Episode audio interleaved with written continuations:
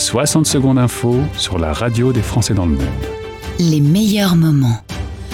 En partenariat avec la rédaction lesfrançais.presse. Ce qu'il ne fallait pas louper en 2022, ce lundi, la politique des Français de l'étranger. Bonjour à tous, tout d'abord j'espère que vous avez passé un merveilleux week-end de Noël, où que vous soyez. Désormais cap sur 2023, mais avant on replonge dans 2022. Et comme pour les Français dans l'Hexagone, l'année fut marquée pour les Français de l'étranger par les élections nationales, mais pas seulement. On a retenu trois informations qui vont modeler la vie des expatriés. Les expatriés toujours caricaturés. On commence ce récap annuel par une triste réalité. En 2022, les Français de l'étranger sont toujours considérés comme des nantis par les élus de la République, au point qu'en plein débat sur la loi de finances, le député des Français de la péninsule ibérique, Stéphane Vogetta, a dû intervenir pour remettre l'église au centre du village. La colère du député est née sur les bancs de l'Assemblée nationale alors que le Rassemblement national amalgamait l'ensemble des Français résidant à l'étranger aux évadés fiscaux. En effet, pour la députée Masson, Alpes-Maritimes RN, si les cerveaux fuient, si les jeunes quittent le territoire, c'est uniquement pour des raisons fiscales, sans oublier le retour de l'imposition au passeport. LFI proposait que l'administration fiscale prenne connaissance des impôts payés par un Français domicilié dans un autre pays et de collecter le delta si le contribuable paie moins dans le pays de résidence qu'il aurait payé en France. La colère du député est née sur les bancs de l'Assemblée nationale alors que le Rassemblement national amalgamait l'ensemble des Français résidant à l'étranger aux évadés fiscaux. En effet, pour la députée Masson, Alpes-Maritimes RN, si les cerveaux fuient, si les jeunes quittent le territoire, c'est uniquement pour des raisons fiscales, sans oublier le retour de l'imposition au passeport. LFI proposait que l'administration fiscale prenne connaissance des impôts payés par un Français domicilié dans un autre pays et de collecter le delta si le contribuable paie moins dans le pays de résidence que ce qu'il aurait payé en France. C'est après avoir écouté les arguments des défenseurs de ces amendements que Stéphane Vogetta demanda la parole pour mettre fin à cette litanie de préjugés sur les Français qui résident hors de France. Victoire de l'Alliance Ensemble aux élections législatives. Parmi les 577 députés élus à l'Assemblée nationale, 11 ont pour circonscription celle des Français de l'étranger. Si dans l'Hexagone la déroute a été brutale pour le groupe de la majorité présidentielle Ensemble, à l'étranger, elle a su conquérir les citoyens avec 9 députés élus sur 11. On fait le point sur trois circonscriptions qui ont défrayé la chronique. Tout d'abord, la cinquième circonscription des Français de l'étranger, qui est celle qui a le plus fait parler d'elle dans l'Hexagone lors de la campagne des législatives. Effectivement, l'ancien Premier ministre s'y était présenté sous les couleurs de Renaissance au détriment du député investi Stéphane Bogetta. Finalement, le député sortant a remporté son élection haut la main avec 57% des suffrages. Au second tour, il était contre l'écologiste Renaud Lebert. Dans la huitième circonscription, le nom du député a mis longtemps à sortir. Effectivement, si le vote en ligne donnait Déborah Abisror de Lième de Renaissance gagnante, le cumul avec les votes à l'urne ont finalement permis de réélire Meyer Habib, UDI. Les scores étaient donc particulièrement serré, avec 50,58% pour le député candidat et 49,42% pour la marcheuse. La neuvième est la seule circonscription à l'étranger où la NUPES sort gagnante grâce à Karim Bencher. Il faisait face à l'ancienne ministre déléguée chargée de l'égalité entre les hommes et les femmes, Elisabeth Moreno. Olivier Becht nommé ministre des Français de l'étranger. Après les élections législatives, logiquement, un nouveau gouvernement a été formé, celui d'Elisabeth Borne. Si pendant les premières semaines, aucun ministre des Français de l'étranger n'avait été nommé, en juillet, c'est Olivier Becht qui a été investi. En septembre, il nous avait accordé sa première interview au sein de laquelle il nous avait exposé son plan d'action et les lignes directrices de son action. Vous pouvez retrouver le podcast sur le site lesfrançais.presse. Beau lundi de Noël à tous et à demain pour une rétrospective 2022 dédiée à la politique internationale.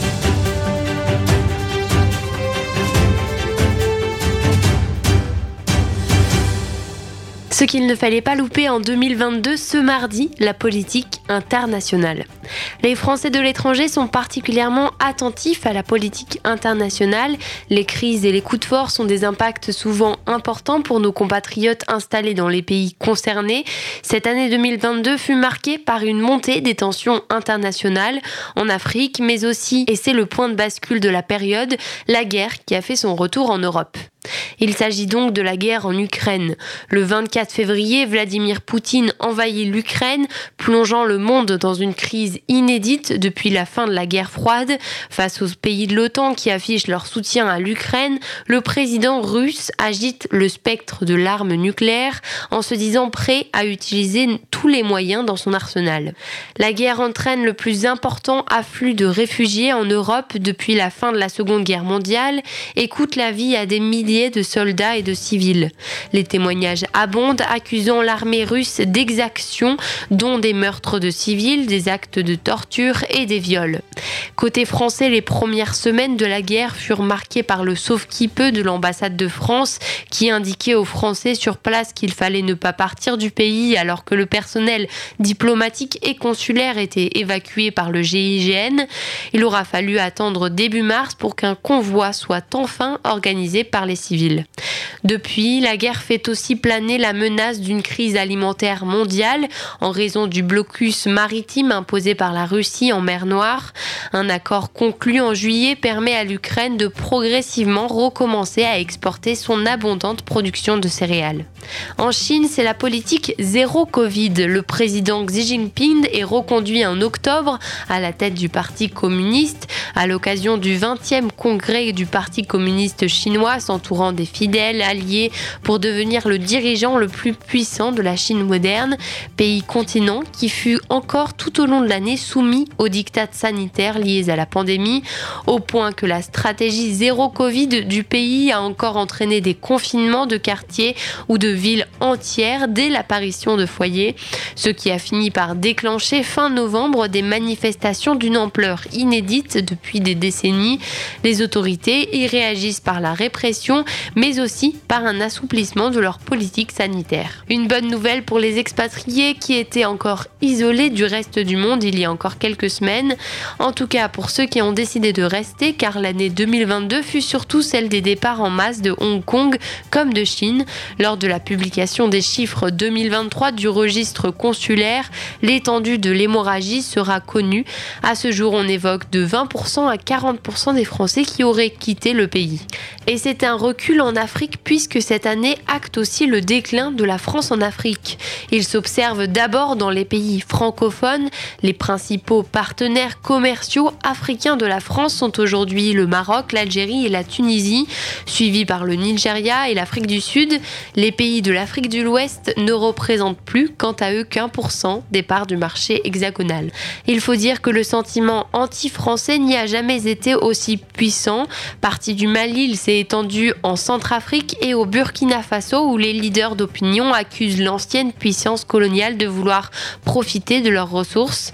Un sentiment anti-français largement instrumentalisé par Moscou, qui depuis plusieurs années cherche à accroître son influence en Afrique et à remplacer Paris dans son ancien précaré. Des solutions qui ont eu des conséquences pour la sécurité et la qualité de vie de nos compatriotes installés, souvent depuis des générations dans ces pays. Même nos ONG sont désormais chassées alors que le soutien aux populations est encore indispensable. Toute la rédaction vous souhaite un beau mardi et on se retrouve demain pour une rétrospective 2022 dédiée à la vie autour des consulats.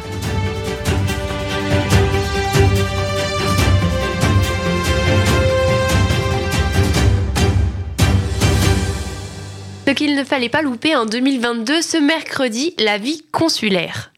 Dans cette chronique, on revient sur les faits qui ont marqué la vie consulaire, soit ce qui est lié à l'administration, la fiscalité et la vie associative des Français de l'étranger au cours de l'année 2022. On a retenu l'évolution de l'application de prise de rendez-vous dans les consulats, le changement de direction à la DFE France du Monde et les états généraux de la diplomatie. C'est donc un nouveau dispositif de prise de rendez-vous pour les consulats. Depuis plusieurs années, les Français de l'étranger éprouvent de grandes difficultés à effectuer leurs démarches dans les administrations consulaires.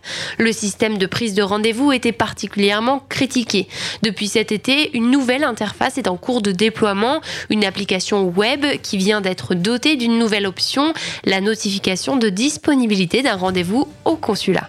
Un nouveau dispositif a donc été mis en place, plusieurs consulats ont commencé à s'en servir, mais pas tous car l'option n'est pas activée par défaut, ce sont les services consulaires locaux qui doivent l'activer. Si votre consulat l'a activé, une page indiquant la possibilité de recevoir une notification de, de disponibilité sera visible à la place de l'écran d'indisponibilité, page bien connue de tous puisqu'elle indique que tous les rendez-vous sont pris.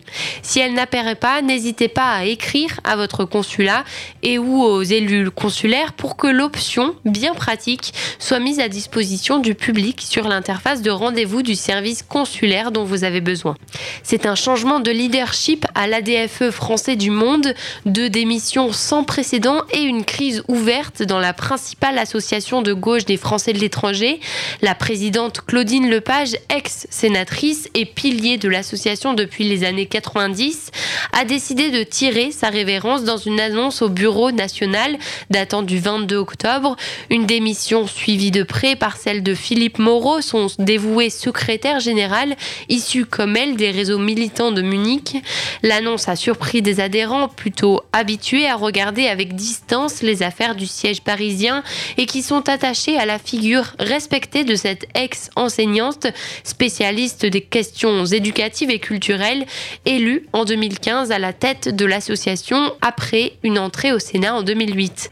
La double démission n'a pas étonné cependant les membres des instances qui avaient constaté une dégradation nette de l'ambiance de travail à France et du Monde ces dernières semaines. C'est une réelle crise ouverte au Quai d'Orsay. La ministre de l'Europe et des Affaires étrangères, Catherine Colonna a lancé vendredi 28 octobre les États généraux de la diplomatie. Le président de la République Emmanuel Macron les avait annoncés à la fin de l'été. L'objectif de la tenue de ces États généraux de la diplomatie est de répondre aux attentes de la profession alors qu'une réforme ouvrant les métiers de la diplomatie à des personnalités publiques sème la discorde entre le corps diplomatique et le gouvernement, entraînant même une grève historique en juin. Plus qu'une simple dispositions administratives, les fonctionnaires formés à la diplomatie pourraient être non seulement contraints de la quitter pour poursuivre leur carrière, éventuellement dans d'autres ministères, mais aussi faire face à la concurrence pour des postes en ambassade de non-diplomates, une décision qui fut mal comprise par les concernés. On se retrouve demain jeudi pour une rétrospective 2022 dédiée à notre pays, la France.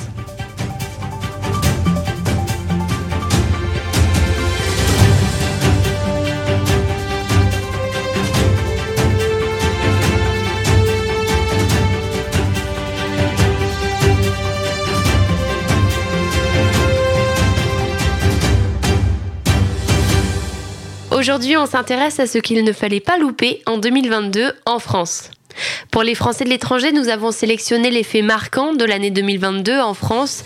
Crise énergétique, contestation populaire, victoire politique. L'actualité a été particulièrement brûlante en 2022 en France. Tout d'abord, Emmanuel Macron réélu au second tour avec 58,54% des suffrages. Dimanche 24 avril, Emmanuel Macron a été réélu président de la République française face à Marine Le Pen. Bien que sa victoire face à la candidate d'extrême droite soit plus modeste qu'en 2017, sa campagne a toutefois été jugée étonnante par l'opposition entre les citoyens. Le président sortant n'étant que très peu actif sur la scène électorale, son agenda en tant que président du Conseil européen européens ayant été bousculés par la guerre en Ukraine. On note aussi la pénurie de carburant et le risque de coupure d'électricité. Début octobre 2022, la France a été secouée par des mouvements de grève d'une ampleur inédite pour une hausse des salaires dans les raffineries Total Energy et Esso ExxonMobil. Des cuves vides, des files d'attente interminables à la pompe ont été observés, obligeant les automobilistes à jouer des coudes pour remplir leurs réservoirs. Après le pétrole, c'est au tour de l'électricité. En effet, depuis plusieurs semaines, la France redoute les coupures d'électricité annoncées pour janvier 2023, tandis que les entreprises et les citoyens sont incités à faire des efforts pour réduire leur consommation d'énergie. Emmanuel Macron a appelé les Français samedi 3 décembre à ne pas céder à la panique, ajoutant qu'il est tout à fait possible d'éviter ce scénario extrême si la consommation était baissée de 10%. Et c'est un nouveau record d'inflation dans la zone euro. En septembre 2022, les prix à la consommation dans la zone euro ont progressé de 10% sur un an, après 9,1% le mois précédent, selon les chiffres préliminaires publiés par l'agence publique Eurostat.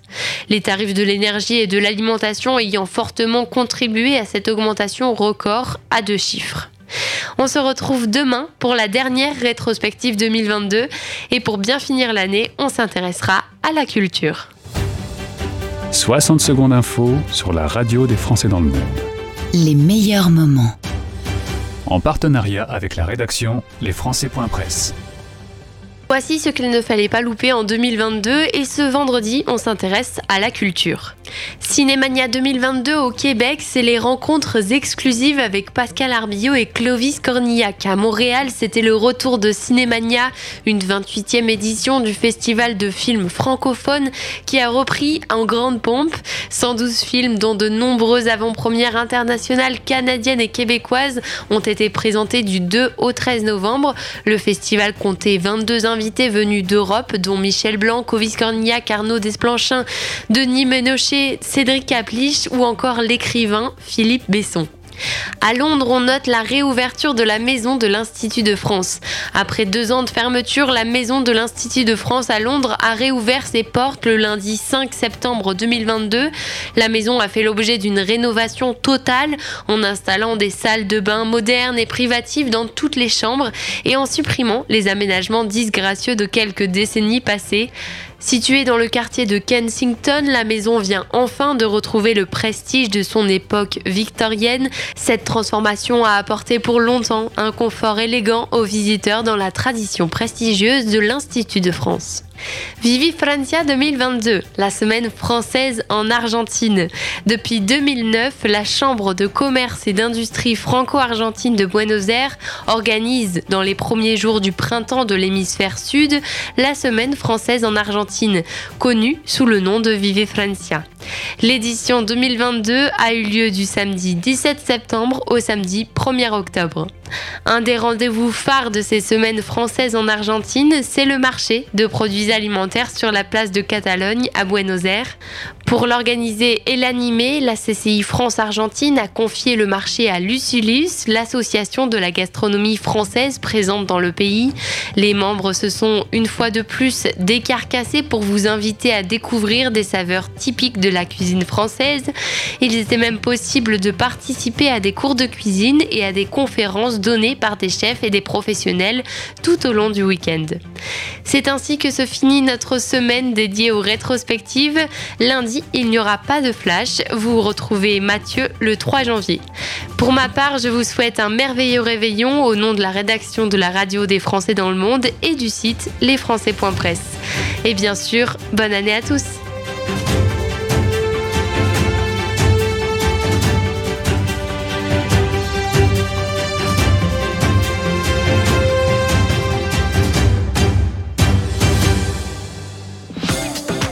Vous aimez que la radio vous parle, vous allez adorer 100% Talk, 100% Expat.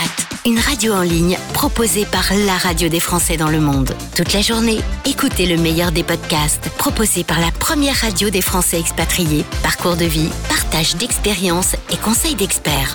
100% Talk, 100% Expat est un flux sans musique à écouter partout dans le monde. 7 jours sur 7, 24 heures sur 24, depuis le site français dans le monde.fr, via votre application mobile ou depuis les principaux annuaires en ligne. Bienvenue sur votre radio au service des 3 millions de Français expatriés dans le monde. Bienvenue sur 100% Talk, 100% Expat.